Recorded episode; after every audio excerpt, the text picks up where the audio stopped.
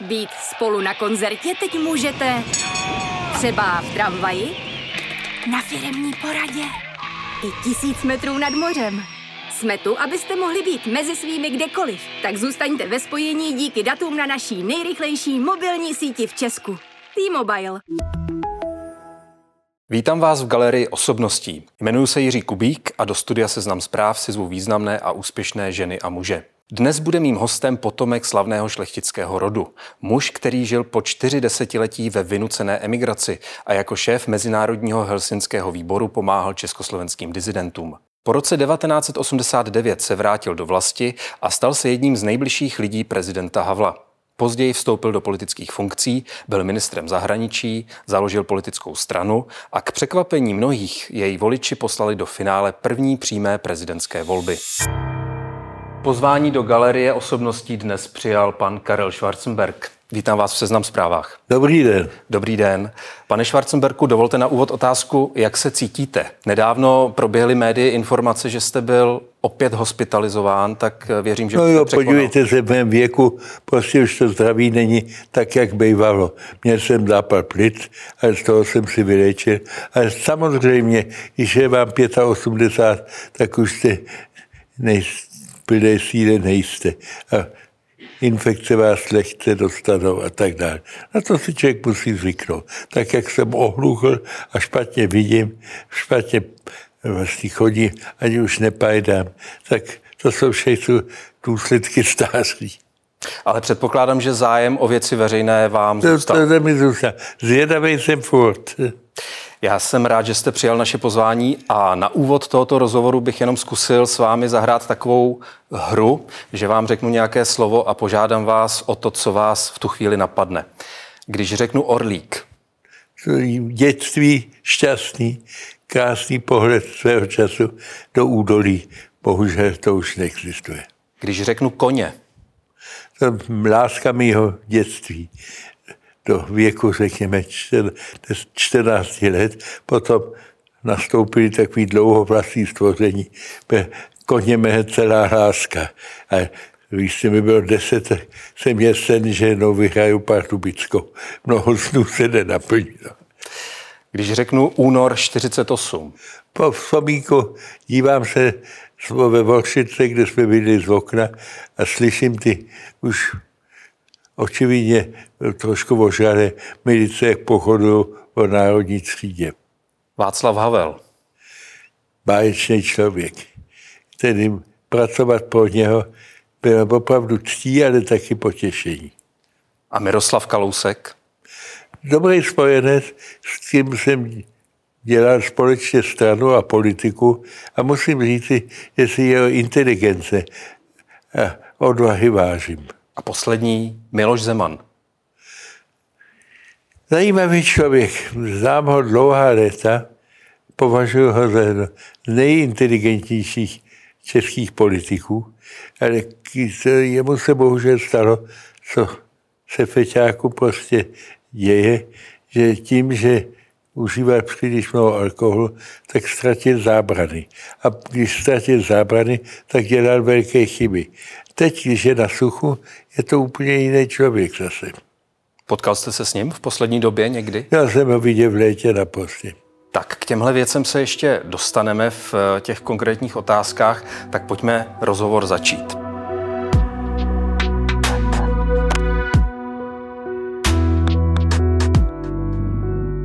Vy jste posledních 30 let strávil v různých veřejných funkcích, ať už jako kancléř prezidenta Václava Havla, potom eh, jako eh, senátor, ministr zahraničí, zakladatel politické strany TOP 09 a taky jako prezidentský kandidát. Eh, kým jste, pane Schwarzenberku, teď? Kým se cítíte být nejvíc? Teď jsem důchodce prduch, pracující důchodce. Takže Nic pracujete, prac, jako pracující, to je to důležité slovo. Já ještě někdy věci píšu, zabývám se politikou.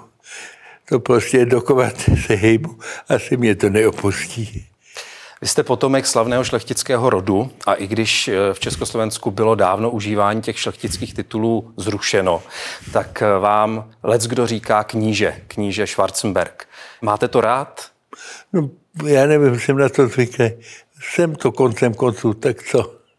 Takže vám to tak říkají a Ano. nedělá vám to problém.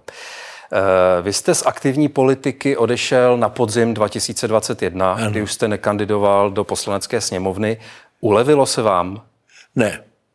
Ale viděl jsem vzhledem k zdravotnímu stavu, jak po, pomalu jsem neslyšel nic ve sněmovně.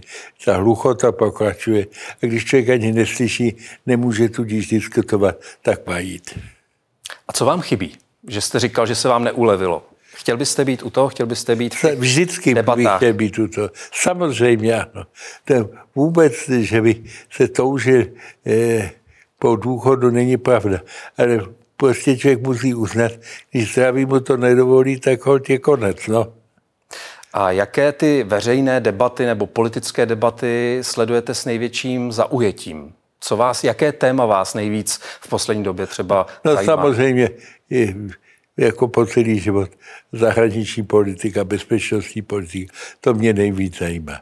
A tady mám radost z toho, že se přece jenom věci u nás změnily, že jsme si uvědomili, že se nemůžeme spolehat na spojence, nebož musíme dělat sami něco. Mhm. Vy jste byl nedávno osloven nebo požádán prezidentem Petrem Pavlem, abyste byl v jeho poradním týmu společně s Petrem Pidhartem, Michalem Žantovským. Co byste mu poradil? Přece jenom už pár měsíců je prezidentem. Je něco, co by z vašeho Já pohledu něco měl řeknu. Já mám dojem, že to dělá celkem velice dobře. Eh, Například eh, poslední týden mě krom obyčejně potočilo, že jel do let. Byl to první po Václavu Havlovi, 20 let tam žádný prezident neuměl, neobjevil. Přičemž je to bohužel po české dějiny velké důležité místo. A řekl, co tam bylo nutné říci. Tak to je typický příklad, že, že opravdu přemýšlí o svém úřadu a dělá to správně. Eh, Taky se vyjadřuje k bezpečnostním otázkám, má to hlavu a patu. Takže prozatím musím říct, nemůžu mu nic vytknout. Eh, Prezident Miloš Zeman po deset let orientoval vlastně svoji politiku zahraniční směrem na východ, eh, Rusko, Čína. Eh, S oblibou tam jezdil. Eh, Máte za to, že jsme tedy na začátku nové zahraničně politické éry, dejme tomu té éry, která navazuje na tu havlovskou? Samozřejmě. Situace se změnila a prezident Pavel bude dělat odlišnou politiku od jeho předchůdce. Nemáte o tom žádnou pochybnost. Ne. Když jsem se ptal na ty veřejné debaty, nakolik je sledujete, tak eh, ono v posledních eh, dobách nebo v poslední době se hodně diskutuje i třeba o umělé inteligenci, o tom, jak eh, člověk dokáže využívat roboty. Zajímá vás třeba i tohle téma? Jenom mírně, vaše mi jasný, že při mém věku už pro mě to velkou roli hrát nebudu. A já už jsem spokojený, když někdo najdu přirozenou inteligenci. Z, tou, z té už jsem šťastný, pač je vzácná. S tou si vystačíte, umělou nepotřebujete. Eh, Jsou některá témata, kterým vyloženě nerozumíte, kterým, do kterých se... Asi spousta věcí. Myslel jsem spíš, že jste rád, že se jich nemusíte jako politik účastnit. Že nemusíte mít názor na, na něco. No samozřejmě jsou věci, kterým nerozumím. Digitalizaci například, tomu nerozumím. E, jistým hospodářským otázkám úplně nerozumím, jenom nebo částečně. Samozřejmě, jako každý člověk má velmi omezené vědomí. A to není tak důležitý, co nevíte. Důležitý je, abyste věděli, že to nevíte. Vy jste svého času taky někde řekl, že jste rád, že jste do politiky vstoupil v době, kdy ještě nebylo rozjeté hnutí mýtů, Ano, protože jste měl za to, že vy byste se do té politiky nedostal. asi ne. Ale to byla asi nadsázka. Předpokládám, že jste eh, neobtěžoval ženy ve smyslu proti jejich vůli. To, to je věc názoru. Co svého času eh, se věci nepovažoval za obtěžování, které dneska se tak označují. Tak je, já bych byl vůči mě velice opatrný v tom. Eh, Pane Schwarzenberku, vy jste jako příslušník šlechtického rodu společně se svojí rodinou strávil spoustu let, desetiletí ve vynucené emigraci. Eh, když se ten režim v Československu změnil v roce 89 a vy jste se mohl konečně vrátit do vlasti, eh, jak moc to vám změnilo život? V těch vašich Naprosto 52 změnil. letech? Naprosto to změnilo život. Samozřejmě. Že jsem velice odlišným životem v Rakousku než tady. Eh, můj syn si, si to teda dělá se mnou srandu, že jsem úplně se změnil, když jsem se vrátil. Ne, bylo to rozhodující událost mého života. 40 let jsem o tom snil, ale popravdě řečeno, nebyl jsem přesvědčen, že se toho dožiju. A když se to opravdu stalo, eh, to byl zázrak mého života. A teď se jenom zeptám, když váš syn má za to, že jste se i vy změnil, v čem ta změna z pohledu vašeho syna spočívala? Co jste opustil? On mi říká, že jsem se úplně změnil. A když jsem se vrátil eh, do Čech, že postupem času se mě stal za opravdový proletář oproti tomu, co jsem byl svého času. Eh, vy dokonce říkáte, že datum 29. prosince 89 byl nejšťastnější den mého života, když jsem věděl, ano, už je to na beton, už tady můžu zůstat, nemusím zase odjet po třech dnech nedostanu vízum, že můžu zůstat doma, to byl něco báječný. A Havel byl prostě Havel. To, já jsem už to měl to štěstí od, od 80. let. A to byl krom obyčejný člověk, který jako vždycky nejvíc podceněný je ve své vlasti. Jenom dodám, že to datum 29. prosince 89 je den, kdy byl Václav Havel zvolen československým prezidentem. Eh, vybavujete si, co všechno jste tehdy musel v prezidentské kanceláři zařizovat? Vy jste byl následně požádán Václavem Havlem, abyste byl kancléřem, vedoucím kanceláře. Ne, teprve, eh, kancléřem jsem se teprve po půl roce. Na, na začátku jsem se musel starat o emigranty, eh, ale kancléřem jsem byl zvolen nemýlím se v červnu. V červnu 1990. Ano. A co byla ta vaše role? Nebo ta vaše výhoda, kterou jako jste měl? šéf každého úřadu. Eh, tedy byly ty různé oddělení. Bohu díky jsem měl dobrý vztah se všemi klíčovými věty lidmi, ať to byl Žantovský, ať to byl Vondra, ať to byl eh, eh, Křižán nebo to. A prostě připravovat věci pro prezidenta, aby měl každý den po ruce. Mimo toho jsem měl ještě na starost do jisté míry zprávu Pražského hradu a Lán tehda, to se teprve později změnilo. A bylo to spoustu práce. A nej, nej, můj první úkol vlastně byl dosti podivný. Musel jsem jet do Víně, abych obstáhl kancelářské stroje. Pač, jak všechno politické dění se za Husáka dělala UV a vlastně, jak Haber říká, na hradě se jenom mazali chlebíčky, tak eh, to byl nepřipravený na eh, úkol eh, hlavy státu. Když si pomyslíte, že tam nebyly ani elektrickým psací stroje, buď nebyly počítače, nebyly kopírky, nebyly faxy, to všechno tam nebylo. Tak to se muselo nejdřív postavit. Takže ta vaše vlastně zkušenost jednak z, té, z toho svobodného světa v Rakousku se hodila, předpokládám, že i vaše kontakty, které jste měl jako e, předseda Mezinárodního helsinského výboru, to asi bylo taky užitečné know-how, které jste mohl přinést do prezidentské kanceláře.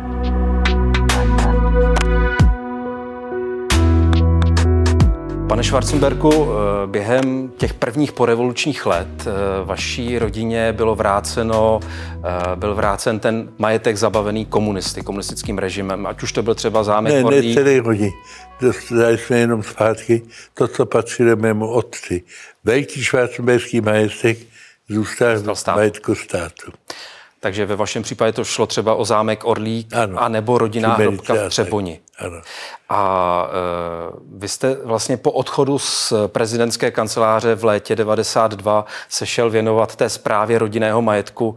Pamatujete nebo vzpomínáte si e, v tomhle období, s čím jste měl největší starosti? Co byla ta vaše největší e, tíha? nejdřív sehnat všechny podklady. Potom to byla veselá záležitost. Byl tehdy veliký bych a polom na Ohníku. Samozřejmě státní lesy nám to vrátili teprve, když poslední tříska už byla odvezena z lesa. Stav budov, tedy ten, ten mě děsil částečně. Byty zaměstnanců nebo pentistů u nás byly v strašném stavu. Tedy to, já si pamatuju, jsem v Rakovicích a jedna paní, mě, já mám jednu prosbu, že by tedy byl záchod. Víte, všechny texty do primitivní věci. Pak eh, zavést zase normální lesní hospodářství. Ale to se díky panu Vovesnému teda poměrně podařilo. Takže jste strávil těch 10-12 let těmito praktickými starostmi, ano. řízením svého podniku a zprávy svého majetku. E, ale předpokládám, že vás to znovu táhlo do té veřejné sféry, že jste pak přijal tu nabídku kandidovat no, do Senátu. Nejdřív jsem nevěděl, jestli mám mít opravdu do toho. Ale pak mě Petr Pithard přemluvil, že mám kandidovat do Senátu. První kandidatura se známo nepodařila, vítězí Pavel Rychetský. To byly Strakonice 2002. Ano. Druhé, v Praze jsem potom k všeobecnému překvapení to vyhrál. Takže to jsme v roce 2004. Eh, v roce 2007 vás požádal Martin Bursík, jestli se nepletu tehdy předseda strany zelených, abyste se stal ministrem za zelené ve vládě, tehdy nově vznikající vládě Mirka Topolánka. Byl jste ministrem zahraničí. Eh, jak na tuhle dobu vzpomínáte? No, bylo to zajímavé. Zaprvé musím říci, Eh, jsem se vlastně u zelených cítil velice dobře. Jenomže potom, to je slabost zelených dnes, se mezi sebou strašně poprali. A mě to šlo na nervy. A jednoho dne jsem si řekl, chlapče, je ti přes 70. Nemáš čas počkat, až se zelení dá do pořád.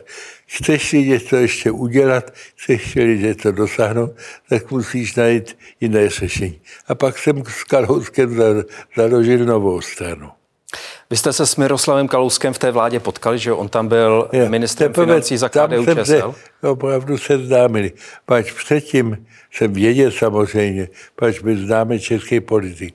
Ale potkal jsem se jenom jenom jednou při večeři, který pořádá náš společný známý.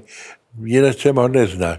Jak znám, v, eh, když jsem kandidoval na Strakonicku, tak jsem kandidoval ještě proti jeho stoupenci. Eh, ale během vlády jsme přišli na jednu věc. To je velice důležitá a pomáhá v životě. Spozorovali jsme se, vždycky, že se smějeme stejným věcem. Když se něco tam řekl, nebo se stalo a tak dále. Že máme stejný smysl pro humor a stejný způsob reakcí. A pak jsme náhodou podle eh, zasedacího pořádku vlády seděli vedle sebe. No a tak jsme se blíže známili. Vy jste si asi na pana Kalouska tehdy opravil názor, protože on byl všeobecně vnímán jako spíš taková ta kontroverzní negativní postava. Možná to má i dodnes, i když to možná slábne. Myslím, že je nejvíc pomlouvaný český politik. Popravdě řečeno, to o tom jsem dokonce přesvědčen. Čím myslíte, že on provokuje lidi? Čím vadí? Podívejte se, jako spousta inteligentních lidí má tu slabost někdy lidi ostatní to nechat cítit. Že, že má navrh. Ano že je považuje za pitomce. to je velká slabost v politice. Za druhé, měl vždycky kuráž a odpovědnost říct si věci, které nebyly populární. A dělat taky věci, které nebyly populární. Tomu taky škodilo. A v politice je někdy nejžádanější vlastnost, že děláte věci, ačkoliv víte, že vaše oblíba tím nevstoupá.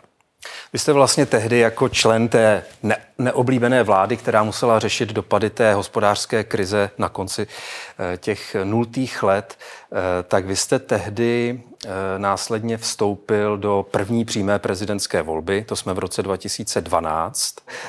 Byl jste, dá se říct, na začátku takovým outsiderem té volby. Nikdo moc nevěřil tomu, že byste mohl uspět. Měl jste v průzkumech plus minus 6-7% a přitom jste se v prvním kole pak vyšvihl na 23% v druhém kole tedy vás porazil Miloš Zeman a vy jste měl 45%.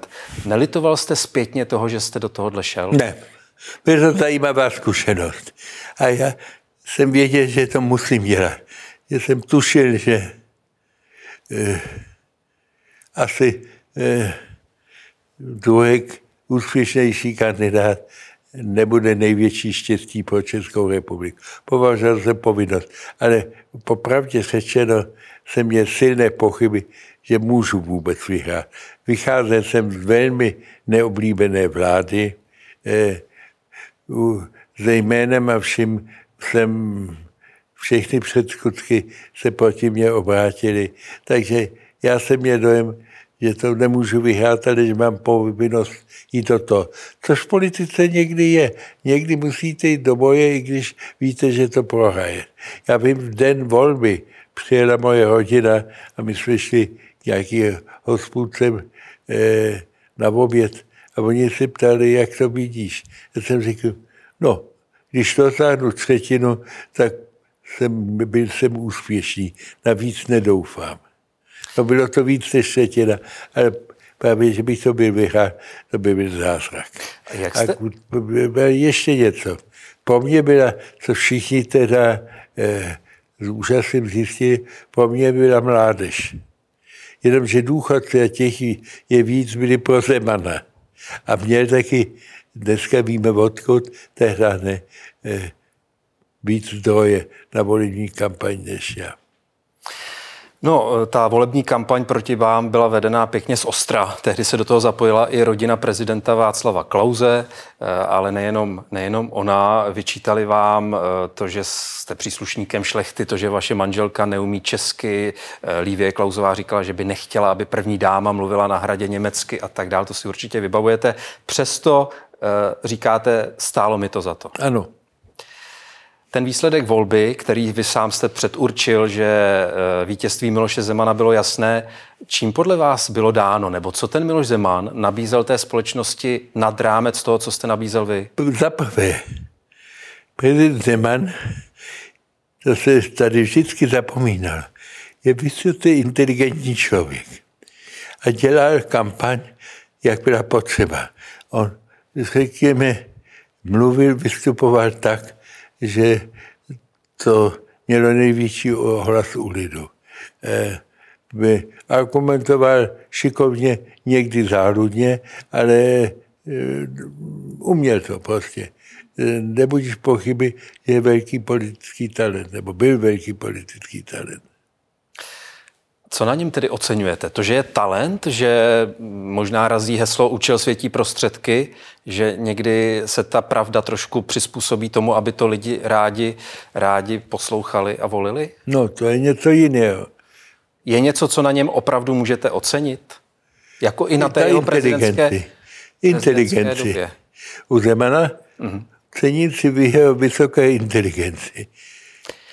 Vy jste se v srpnu 2022, devět let poté, co jste se utkali v té prezidentské volbě, tak jste se poprvé setkali na obědě v Lánech.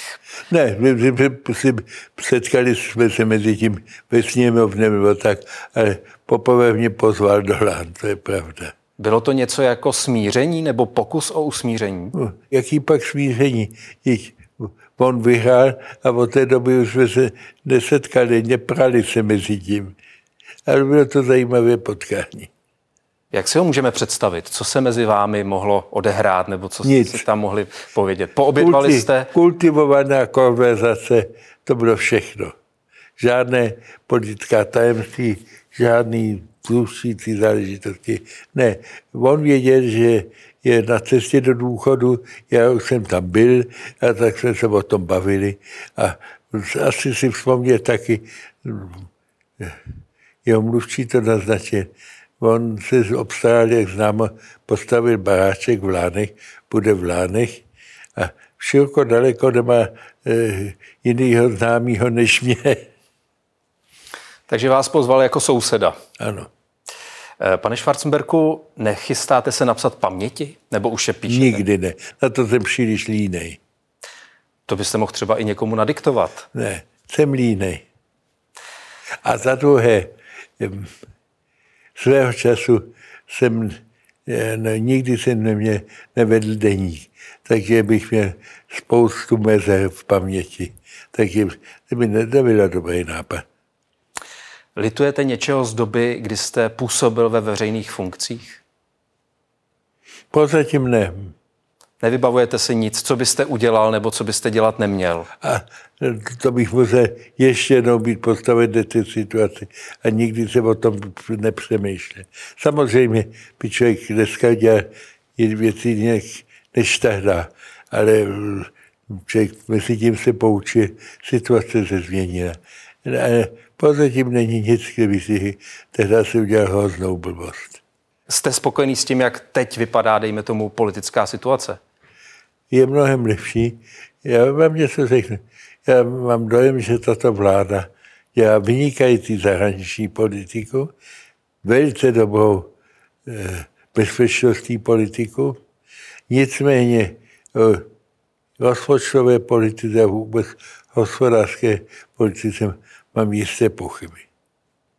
Eh, na co jste nejvíc pišný? Na co jsem nejvíc hrdý? A to je čistě soukromá věc, o té bych nerad mluvil veřejně. Pane Schwarzenberku, já vám děkuji za rozhovor a přeju hodně zdraví. Děkuji mnohokrát. Bohužel ubývá. Věřím a doufám, že tady budete ještě v plné síle dlouhá léta. Děkuji i vám, že jste rozhovor s Karlem Schwarzenberkem sledovali nebo poslouchali, ať už na Seznam zprávách nebo v některé z podcastových aplikací. Máte-li tip na další osobnost, kterou byste v galerii rádi viděli, pište na otázky zavináč Loučí se s vámi Jiří Kubík.